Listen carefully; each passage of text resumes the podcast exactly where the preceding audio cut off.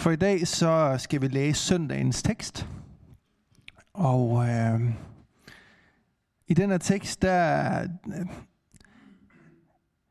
der oplevede jeg, at det faktisk handler om omvendelse.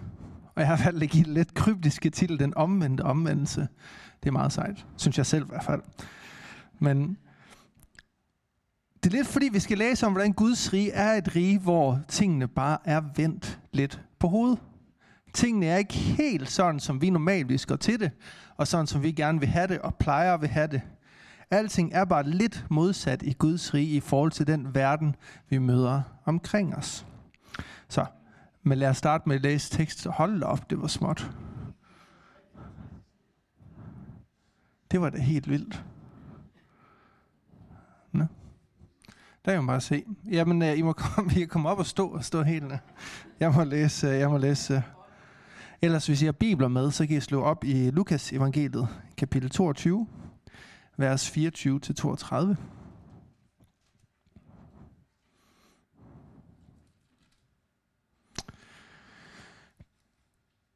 De kom også i strid om, hvem af dem, der skulle regnes for den største. Der sagde han til dem, Folkenes konger hersker over dem, og de, som udøver magt over dem, lader sig kalde velgørere. Sådan skal I ikke være, men den ældste blandt jer skal være som den yngste, og lederen som den, der tjener. For hvem er størst? Den, der sidder til bords, eller den, der tjener? Er det ikke den, der sidder til bords? Men jeg er iblandt jer som den, der tjener. Simon, Simon, Satan gjorde krav på jer for at sigte jer som ved, men jeg bad for dig, for at din tro ikke skal svigte. Og når du engang vender om, så styrk din brødre. Jeg er det, der er blevet hos mig under mine prøvelser. Og ligesom min fader har overdrevet mig ride, overdrager jeg det til jer, for at I skal spise og drikke ved mit bord i mit rige, og I skal sidde på troner og dømme Israels 12 stammer.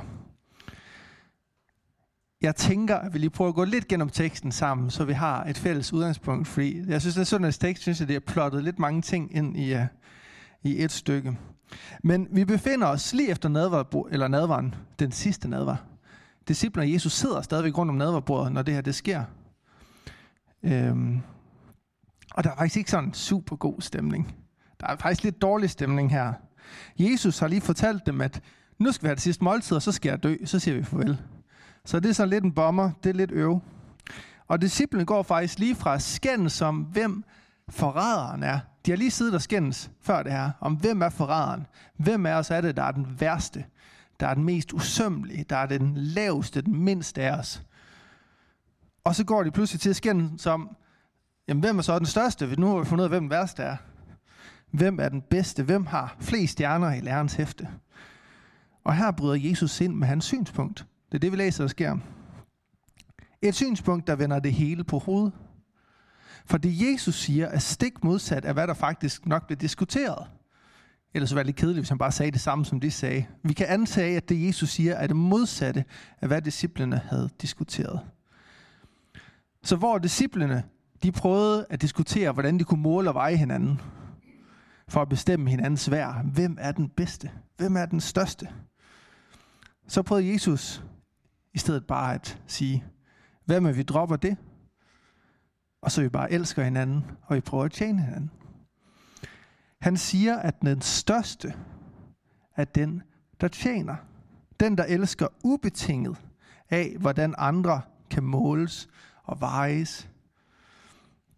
Og gennem de her ord om, hvordan det at være den største, hvad det vil sige er, så viser Jesus, at han er totalt uforstyrret af det her med at skulle finde ud af, hvem der er størst eller mindst.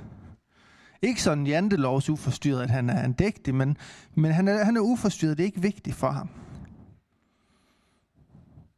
Og så fortæller Jesus, at dem, han, altså han fortæller dem jo egentlig, at han, det er vel ham, der burde være den største. Der er nok sidder der jo, ja, det har nok ret i Jesus. Det er nok dig, der burde være den største. Og så bagefter så afslår man at sige, at det egentlig rager ham med høstak, at han kunne være den største. For Jesus har bare lyst til at tjene, og han har lyst til at elske. Vi læser det i, for hvem er størst? Den, der sidder til bords, eller den, der tjener? Er det ikke den, der sidder til bords? men jeg er i blandt jer som den, der tjener. Mig, der burde sidde til bords, jeg er i blandt jer som den, der tjener. Jesus fortjente mest at sidde til bords. Men alligevel så var han bare optaget af at tjene. Og for Jesus så er den tilgang og, og hele hans måde at elske på, og det at sætte fokus på det her med at tjene, det er altså ikke bare en eller anden lille detalje. Det er ikke bare en eller anden, ja, det er også lige meget, det er bare sådan lidt typisk Jesus, det kan vi være ligeglade med. Nej, det er faktisk hele formålet med hele Jesu liv på jorden, hele hans død og genopstandelsen. Det Jesus fortæller om her, er hele essensen af hvad der definerer Guds rige. For Guds rige er et rige, der er fuld af tjenere i stedet for herskere. Det er præcis det budskab, som Jesus ønsker at overdrage til hans disciple i verden. Det er kaldet til omvendelse. Som selv hans disciple ikke lige helt havde klar at gribe endnu helt her til sidst, før han stod. I Lukas i hvert fald. Det er kernen af hele evangeliet, vi læser om her at det at omvende sig til Jesus, er at blive en del af et rige, hvor alt er lidt omvendt. Her er det ikke Billy Graham eller Thomas Hansen fra Hillsong, der er det store. I Guds rige, så er det ligesom ikke Elvis Presley. Jeg har prøvet at finde navne, som I kan følge med på, og navne, jeg kan følge med på. Her er det ikke Elvis Presley eller Rasmus Sebak, der får. Nej, det er i stedet dem med det stille tjenerhjerte der tjener med det, de har at tjene med. Hverken mere eller mindre. Det vigtige i Guds rige er ikke, hvad vi gør. Det er ikke, hvor mange, der ser alle vores gode handlinger heller. Det vigtige er, hvorfor vi gør ting. Er vores handlinger styret af kærlighed og et ønske om at tjene? Det er et godt spørgsmål. Det tror jeg, at det omvendelse egentlig handler om. Hvorfor gør vi ting? Og når vi omvender os til at blive tjener i Guds rige, hvor, hvor vi nok egentlig nogle gange godt kunne tænke os at blive hersker, eller vi egentlig godt kunne tænke os at blive dem, der har styr på det, eller dem, der kunne sætte dagsordenen. Den fejl har jeg. Jeg kan godt lide at bestemme. Jeg siger det bare. Det kan til os. Men det er jo det, vi lidt forventer, det vi ønsker nogle gange, når vi gør ting. Men det vi læser om her, det er, at, at hvis vi i stedet for tjener, så vil Gud sørge for at sætte os til bord med ham. Og så vil Gud ophøje os. Og Gud, han vil betjene os med mad og drikke. Og her skal vi, når vi gør det her, få lov til at varetage det her evige forpagterskab af Guds genoprettelsesplan. Næste slide. Og ligesom min fader har overdraget mig ride, overdrager jeg det til jer, for at I skal spise og drikke ved mit bord og i mit rige, og I skal sidde på troner og dømme Israels 12 stammer. Her er det ikke sadokærerne, som havde nogle noble stamtavler, og det var ligesom de adelige og de fine. Det er ikke dem, der bestemmer. Her er ikke farisæerne, der havde kløgten og magten. Det var dem, der sad i Sanhedrin og bestemte, rådet, der bestemte over Israel. Ikke dem, der kommer til at sidde og regere. Det er heller ikke de rige konger og, og præsidenter med alle deres herre og politisk indflydelse, som laver en masse ballade i vores verden lige nu. Det er ikke dem, der kommer til at regere. Det er det hele taget ingen af dem, vi nok egentlig forventer i vores verden, der sidder på troner i Guds rige. Det er i stedet dem, der følger efter Jesu eksempel. Dem, der følger i hans fodspor. Ikke ved prædik de rigtige ting og prædike en masse. Ikke ved have de rigtige holdninger. Det er ikke dem, der beder så knæene, de gør ondt. Eller dem, ikke engang dem, der giver alt de ejer til Gud. Det er i stedet dem, der tjener, ligesom Jesus tjener os. For det er ikke, hvad vi gør, der er det vigtigste. Det er hvorfor vi gør det.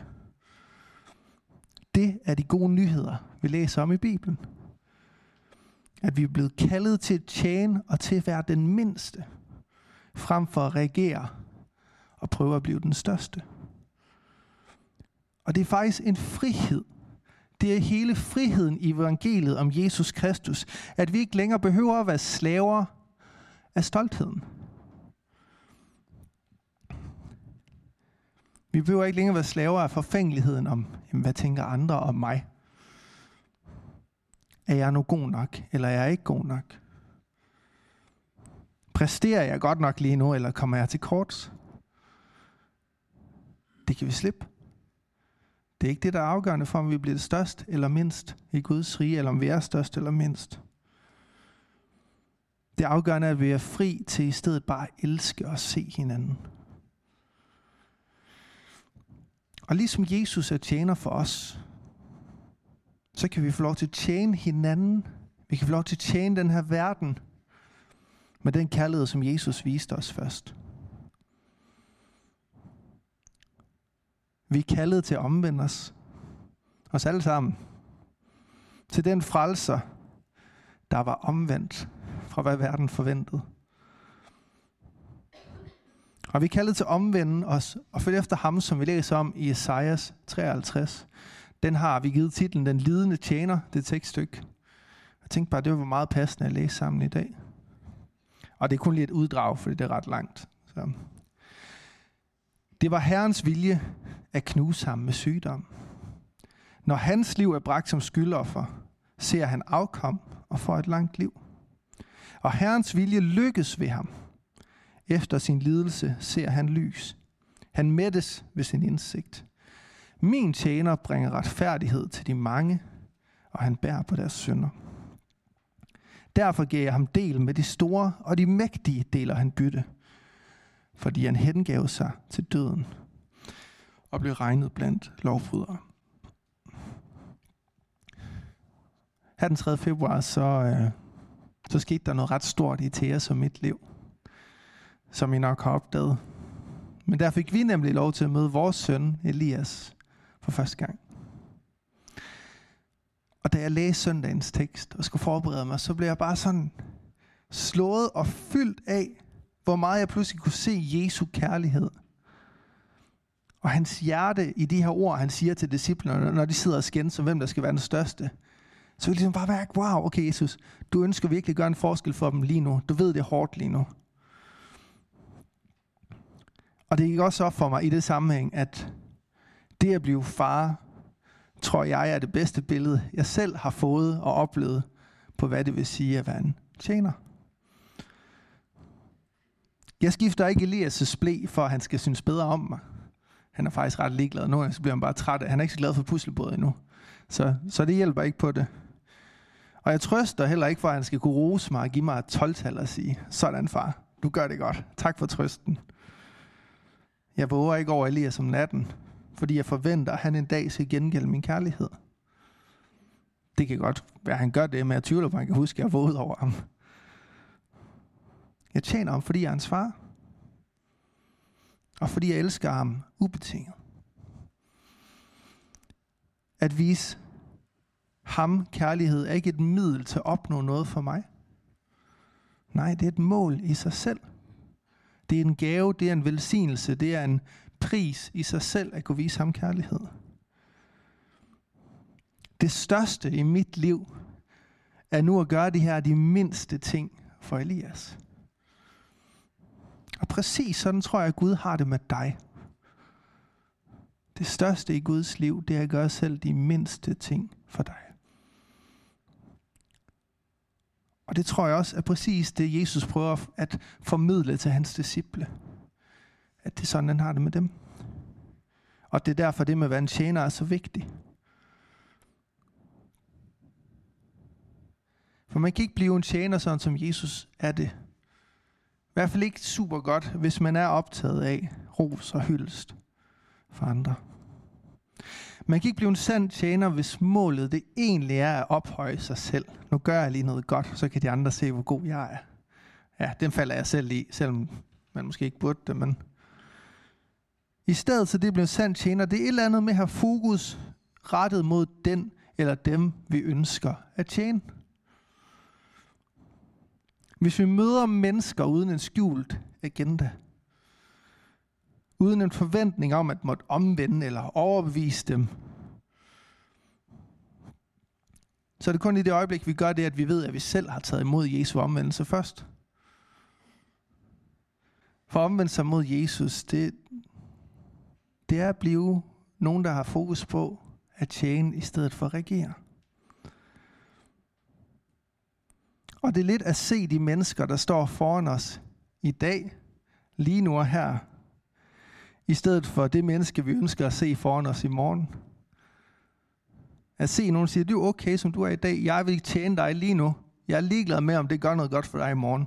Kan jeg ikke få lov til bare at tjene dig? For Guds rige er der, hvor de største er de mindste, og de mindste allerede er de største. Selv hvis vi ikke er tilfredse med det, der står foran os, eller har lyst til at lave noget om, så er den person, vi tjener, allerede den største i Guds øjne. Og Jesus er den læge, der så nok skal forvandle det brudte i alle sammen.